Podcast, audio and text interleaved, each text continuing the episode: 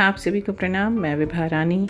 मैं एक राइटर एक फ़िल्म थिएटर एक्टर एक फोक सिंगर और मोटिवेशनल टॉकर हूँ। आप सभी से यहाँ बात करके अच्छा लग रहा है और आगे भी मैं आपको अपनी कहानियाँ, कविताएँ, नाटक और बाकी और बाकी बातें भी लेकर के आती रहूँगी, साझा करती रहूँगी। आप हमारे साथ बने रहिएगा।